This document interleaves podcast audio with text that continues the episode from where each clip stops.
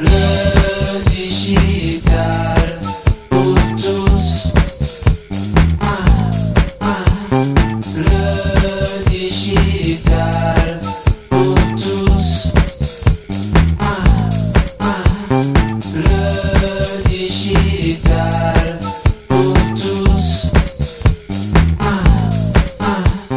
Wikipédia, le divertissement, c'est l'activité qui permet aux êtres humains d'occuper leur temps libre en s'amusant et ça leur permet aussi de se détourner ainsi de leurs préoccupations.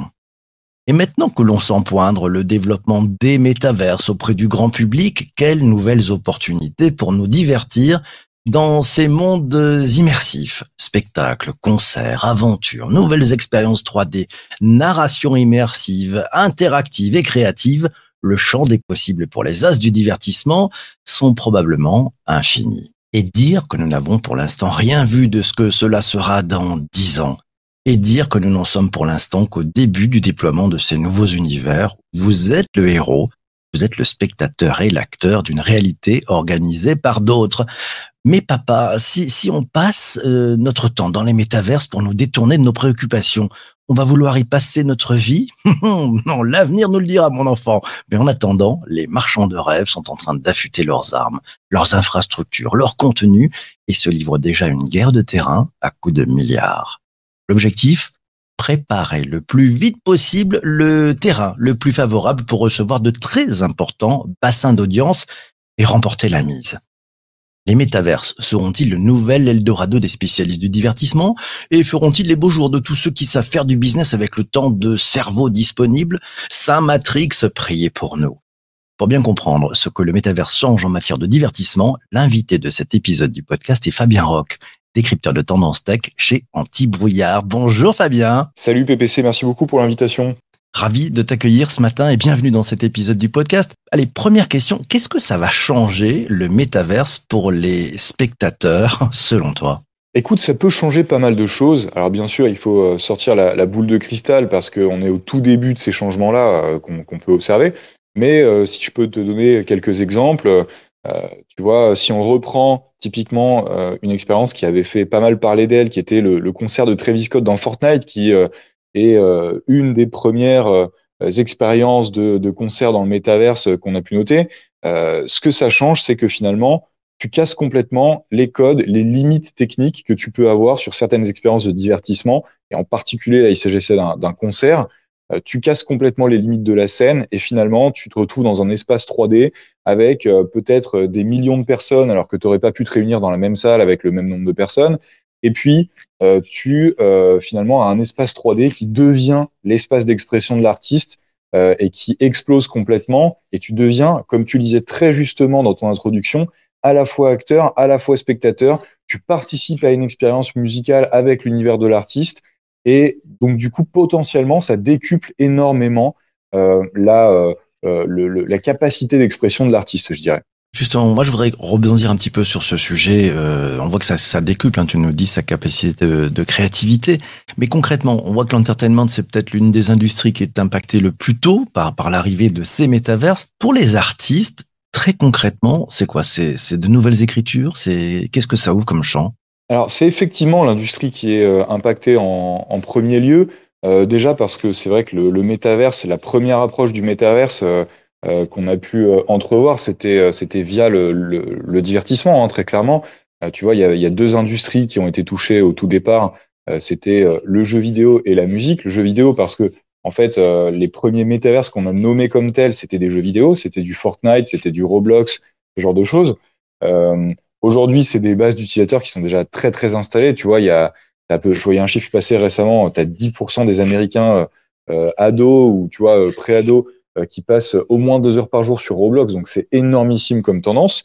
Et donc ça, c'est tout un bassin de personnes que tu vas pouvoir toucher avec des expériences.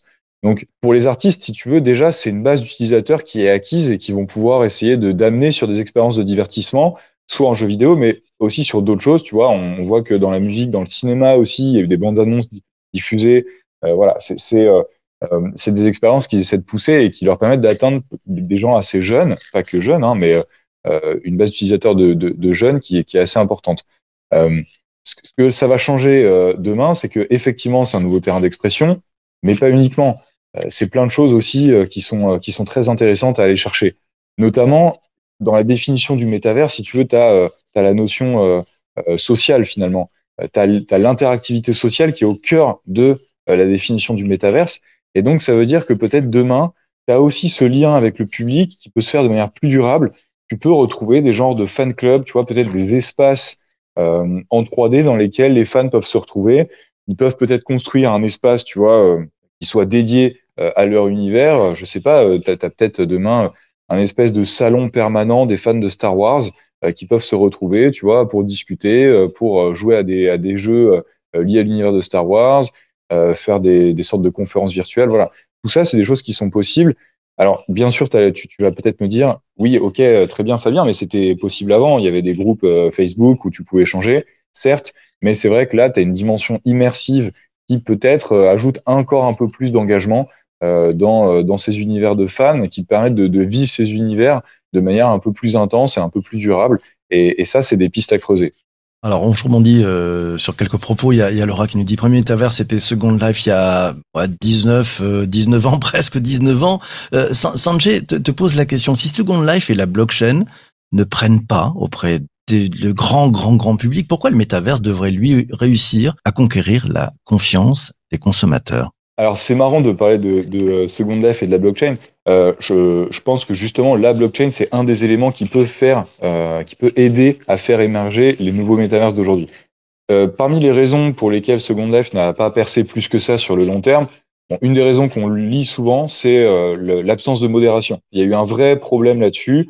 Euh, j'espère, j'ose espérer que les nouvelles plateformes vont vraiment euh, mettre l'accent là-dessus parce que c'est important pour faire émerger une plateforme qui est de la modération, qui a un, minimum d'encadrement. C'est vrai qu'on parle beaucoup de décentralisation, de Web3, etc. Euh, bon, c'est très bien la décentralisation, mais il faut qu'il y ait quand même un, petit contrôle de ce qui se passe, ou du moins qu'il y ait des univers qui soient dédiés à différents types d'expériences et qu'on mélange pas tout. Second Life, c'était un peu n'importe quoi sur la fin. déjà, ça c'est un premier élément. Et le premier, le, deuxième élément, euh, très rapidement, euh, c'est l'émergence des NFT qui permettent euh, d'avoir une notion de rareté euh, liée à des objets ou à des expériences euh, qui sont peut-être plus facilement monétisables. Et ça, c'est intéressant aussi à amener dans les nouveaux métaverses par rapport à Second Life qui ne disposait pas, de cette technologie-là pour favoriser les échanges, l'émergence d'un marché et d'échanges entre les utilisateurs notamment. Et puis à l'époque, on était qu'au début du Web 2. Rappelons-nous, hein, les métaverses, c'est le Web 3.0 avec, tu le disais très bien, les, les NFT. Euh, justement, puisqu'on parle des NFT, on, on voit que c'est là où il y a, y a un peu d'argent qui circule. ça commence. Euh, Qu'est-ce que ça change finalement pour les les producteurs de, de, de divertissement, euh, ces métaverses, ces NFT C'est quoi l'intérêt d'un point de vue business? C'est massif moi, j'ai l'impression que ça a un vrai intérêt sur le plan business. Si tu veux, euh, pour moi, c'est un des vrais cas d'usage des NFT. Euh, c'est-à-dire que euh, l'idée, c'est que, comme je le disais, tu recrées la notion de rareté donc, et d'unicité, si tu veux, dans l'univers digital. Donc ça, c'est quelque chose qui est très nouveau et qui est, qui est vraiment permis par les technologies blockchain et notamment les NFT. et, ça te permet en plus, en parallèle, de créer une sorte de, de de liquidité, si tu veux, euh, de circulation de biens ou de services. Voilà, c'est-à-dire que sur le marché secondaire, après, tes utilisateurs, ils peuvent s'échanger, se vendre euh, ces biens ou ces tickets ou ces voilà, ces, ces, ces jetons. Euh, sur le plan business, ça veut dire plusieurs choses. Euh, ça veut dire que notamment, tu vas pouvoir aller sur de la diversification en, digital que tu n'avais peut-être pas avant. C'est-à-dire que typiquement, bien sûr, avant, tu pouvais vendre du des, objets de merchandising, si tu veux, euh, en ligne. Tu pouvais vendre des, des, des t-shirts physiques, etc., que les, que les gens pouvaient euh, te faire livrer.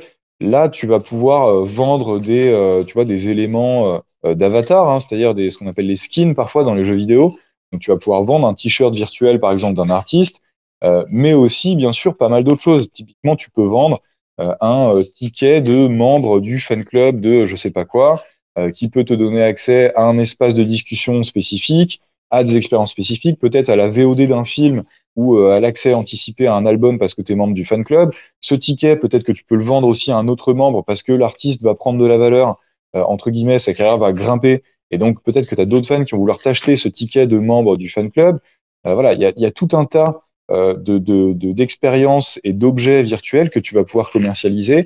Et donc ça, ça ouvre tout un champ en termes de, de complément de revenus pour les producteurs. Ça, c'est un des éléments. Et je parlais de la dimension sociale aussi, qui est un des éléments de valeur, euh, clairement, et que tu peux relier à cette notion de NFT. Il y a de plus en plus de producteurs de concerts, typiquement, qui commencent à vouloir vendre des tickets de concert en NFT pour vendre à la fois l'expérience en physique, ça c'est très intéressant de mélanger les deux, tu vends l'expérience en physique de concert, et en parallèle, tu vends l'accès à tout un tas d'expériences sur le métaverse demain euh, qui sont complémentaires à, ton expérience de fan. Ça veut dire que demain, on va, on va regarder la télé dans le méta de, de Mark Zuckerberg, c'est ça? C'est possible, c'est possible. Euh, c'est vrai qu'il y a quelques années, euh, on commençait, euh, si tu veux, à, à plutôt, à plus trop y croire. On voyait la qualité des casques de VR notamment. On se disait ouais, un peu, un peu bof. moi, pour la petite histoire, j'ai retesté récemment les expériences typiquement de Netflix et d'Amazon Prime Video en, en, en, réalité virtuelle sur l'Oculus Quest. Honnêtement, tu commences à avoir un niveau de qualité qui est quand même pas trop mal. Et surtout, tu as cette dimension sociale qui, est intéressante. Euh, parfois, on dit voilà, les casques, ça te coupe euh, du monde extérieur. Certes, mais c'est vrai que si finalement tu as pas mal d'utilisateurs qui commencent à utiliser des casques, eh ben tu vas pouvoir te retrouver à distance avec des amis peut-être à l'autre bout du monde et vivre des expériences en commun. Alors peut-être que tu regardes la télé, peut-être que tu regardes un concert, euh, peut-être que ça se passe pas du tout avec des casques de réalité virtuelle d'ailleurs, mais en tout cas je trouve que cette dimension sociale elle est intéressante. Euh, tu vois, un des, un des trucs que je trouve bien pour le coup dans l'expérience de Horizon euh, de Meta, c'est que tu te connectes et quand tu passes à côté de d'autres personnes qui vivent euh, l'expérience en même temps que toi, eh ben directement, tu peux leur parler, tes, micros sont activés, ils voient tes mouvements aussi euh, en 3D avec ton avatar, et il y a tout de suite une connexion qui se crée. On, est un, finalement, on est des êtres très sociaux, hein, les humains, donc on a ce réflexe tout de suite d'aller vers les personnes, d'aller échanger. Et je me dis, si demain, tu as ça autour d'univers de, de, de, d'univers culturel, d'univers de fans, eh ben ça clique en fait. Il y a tout de suite un truc qui se passe. Regarde les commentaires de, de celles et ceux qui sont sur YouTube, LinkedIn et, et Twitter aussi. Euh, il y a quand même, quand même quelques réserves hein, sur le sujet. C'est, c'est, c'est Isabelle qui nous dit c'est une vie à côté de la vie. C'est réservé à ceux qui ont les moyens. C'est très gourmand en énergie. Elle a des réserves sur le, le métaverse. Hein. Euh, elle se pose quand même pas mal de, de questions. Sarah nous dit qu'elle a assisté à un concert de Jean-Michel Jarre dans le métaverse. Elle nous dit que c'était magnifique. Voilà, donc ouais, on voit bien que c'est un peu, il y a un peu de tout. On voit aussi qu'il y a eu des trucs pas terribles hein, qui se sont faits là-dedans.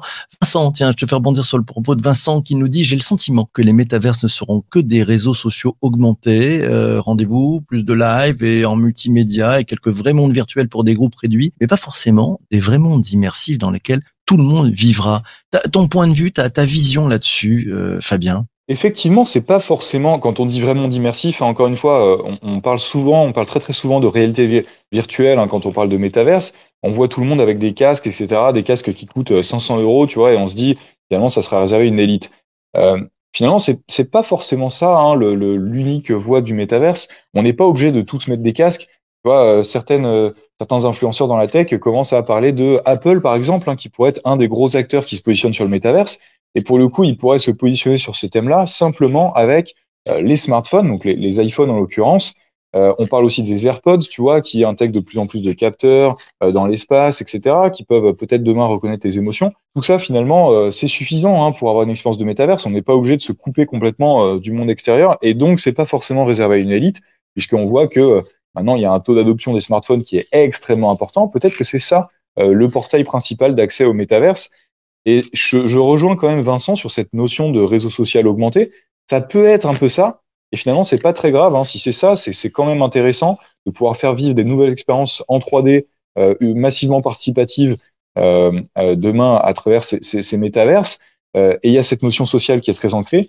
C'est peut-être effectivement les réseaux sociaux de demain. Mark Zuckerberg lui-même parle du, du, nouveau web, du web de demain.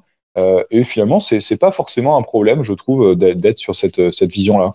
Hum on, le voit hein, dans les commentaires, moi je vois, il y a beaucoup d'appréhension. Euh, S'il y avait des écueils à éviter pour les, professionnels du divertissement, pour, y arriver, pour atteindre ce, Graal, ce nouveau monde qui va leur permettre de faire beaucoup, beaucoup, beaucoup de business et puis aux artistes de pouvoir s'exprimer, d'aller euh, beaucoup plus loin, il faudrait éviter quel type d'écueil selon toi, Fabien? Alors le gros risque que tous les acteurs euh, du monde du divertissement mentionnent, c'est le risque de désintermédiation, c'est-à-dire que tu vois quand Typiquement, Mark Zuckerberg dit on va créer le web de demain avec euh, avec Horizon.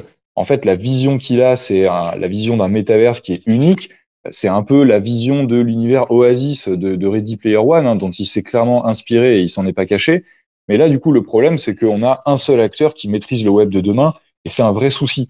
ce, ce métaverse unique, finalement, il recrée en, en, en pire tous les problèmes que tu peux avoir aujourd'hui avec typiquement les stores d'applications. Fais souvent ce parallèle hein, euh, avec les stores d'applications parce que c'est très proche en termes de modèle économique. Demain, le métaverse, ça va pas vivre euh, avec uniquement des productions euh, lancées par Meta.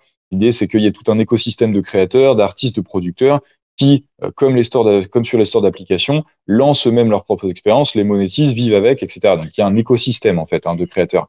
Et demain, si cet écosystème finalement il est lié au bon vouloir d'un seul acteur unique qui va décider qui vit et qui meurt et qui gagne de l'argent et qui, qui, euh, qui en perd, c'est un vrai problème. Et on voit que typiquement Epic Games s'était énormément battu avec Apple pour les commissions prélevées sur les stores d'applications. On peut se retrouver avec les mêmes problèmes demain s'il y a un seul acteur qui contrôle l'expérience dans le métaverse. Et en particulier, on pense bien sûr à Meta. après, je suis pas sûr que ce soit la, direction qu'on prenne. Je vois qu'il y a de plus en plus de, d'initiatives métaverses et d'initiatives assez costauds. On parlait de Fortnite, Roblox. Euh, on a aussi The Sandbox, qui est un acteur français qui, qui euh, grimpe énormément en ce moment. Euh, Decentraland, voilà, il y a tout un tas quand même d'expériences qui peuvent se faire concurrence et c'est pas plus mal. Voilà. Ça sera la dernière question, malheureusement. On touche à, à la fin de l'enregistrement de cet épisode du podcast dans les, les, les, points, les questions qu'il faut se poser quand on est créateur de contenu, qu'est-ce qu'il faut bien comprendre pour les créateurs de contenu et qui vont travailler sur l'entertainment? C'est quoi les, les, les, grandes différences, la, les différences majeures qui font que pas calquer, copier ce que l'on faisait auparavant euh, sur un flux plus linéaire En fait, je, trouve que tu as extrêmement bien formulé ta question et, il y a quelque part euh, une partie de la réponse dans la question. C'est-à-dire que je, pense qu'il ne faut pas calquer euh, si tu veux, les, expériences du monde physique, du monde réel, dans le métaverse tel quel. Et d'ailleurs, si on sort un peu du divertissement, on voit que les bad buzz, en fait, ils ont émergé lors de publications de la part d'acteurs qui voulaient justement copier leurs activités très classiques. Je pense en particulier à Walmart, qui avait publié une vidéo de démonstration dans laquelle on voyait qu'on pouvait faire ses courses dans le métaverse avec un caddie, il fallait attraper les objets dans les, dans les étagères, etc. C'était une galère pas possible. Et finalement, ça avait aucun sens de faire ça. Ça a aucun intérêt de reproduire les problèmes, euh, les, les éléments de friction dans l'expérience que tu pouvais avoir dans le monde physique et de, et de les réintroduire dans le monde 3D. Ça a aucun sens de faire ça. Et donc, je pense qu'il faut vraiment s'affranchir des codes classiques des expériences de divertissement et recréer des nouveaux codes. Alors, c'est pas évident parce qu'il faut tout réinventer. Mais si je reprends l'exemple de, euh, du concert de Travis Scott, pour moi, c'est un, c'est vraiment l'exemple majeur euh, de la notion de concert qui est réinventée dans le métaverse, où finalement on explose la notion de, de scène, et puis euh, on a l'ensemble de l'univers 3D qui devient l'espace d'expression, et on est acteur et on est spectateur en même temps. Pour moi, c'est ça en fait euh, le, le, le, le, vrai, la vraie bonne pratique pour tirer parti un maximum du métaverse, c'est d'aller réinventer les expériences de divertissement à travers les possibilités techniques qu'offre le métaverse. Ouais, donc euh, l'interaction, l'interaction, l'interaction, c'est ça. Euh, si, si j'entends bien tes propos. Fabien, mille merci d'être venu ce matin dans ce podcast. Avec grand plaisir, PPC. Merci beaucoup pour l'invitation. C'était passionnant comme discussion. Merci à toi. On, on te réinvitera. Je sais qu'il y, y, a plein de nouveautés dont tu pourras nous parler. Merci à, à, vous tous d'avoir participé à ce direct. Merci aussi à toi d'avoir écouté sur euh, ta plateforme de, podcast préférée jusqu'ici. Ça fait du bien au taux de complétion. Si tu as deux minutes, bah, n'hésite pas à mettre cinq étoiles, un commentaire. Euh, ça marche sur Spotify, ça marche sur Apple. Tu peux faire plein de trucs. C'est sympa. Partage aussi. N'hésite pas à partager sur les réseaux sociaux si tu as adoré cet épisode, si tu as appris des choses. On se retrouve demain matin à 7h30. Euh, 7h30, on va parler ah, d'un sujet pas passionnant. Quand les vieilles pierres rencontrent les réseaux sociaux, qu'est-ce que ça change? On va parler réseaux sociaux, on va parler château. Quel changement dans le modèle des sites historiques? Euh, Pour ça, je serai pas tout seul, je serai accompagné d'un garçon formidable, d'un garçon formidable. Il s'appelle Pierre Ollet. C'est le fondateur de Château et Histoire et il va nous aider à bien comprendre le community management des châteaux et ses spécificités. Je te souhaite une très très bonne journée. Partage cet épisode et surtout, surtout, surtout, ne lâche rien. À ciao, ciao, ciao.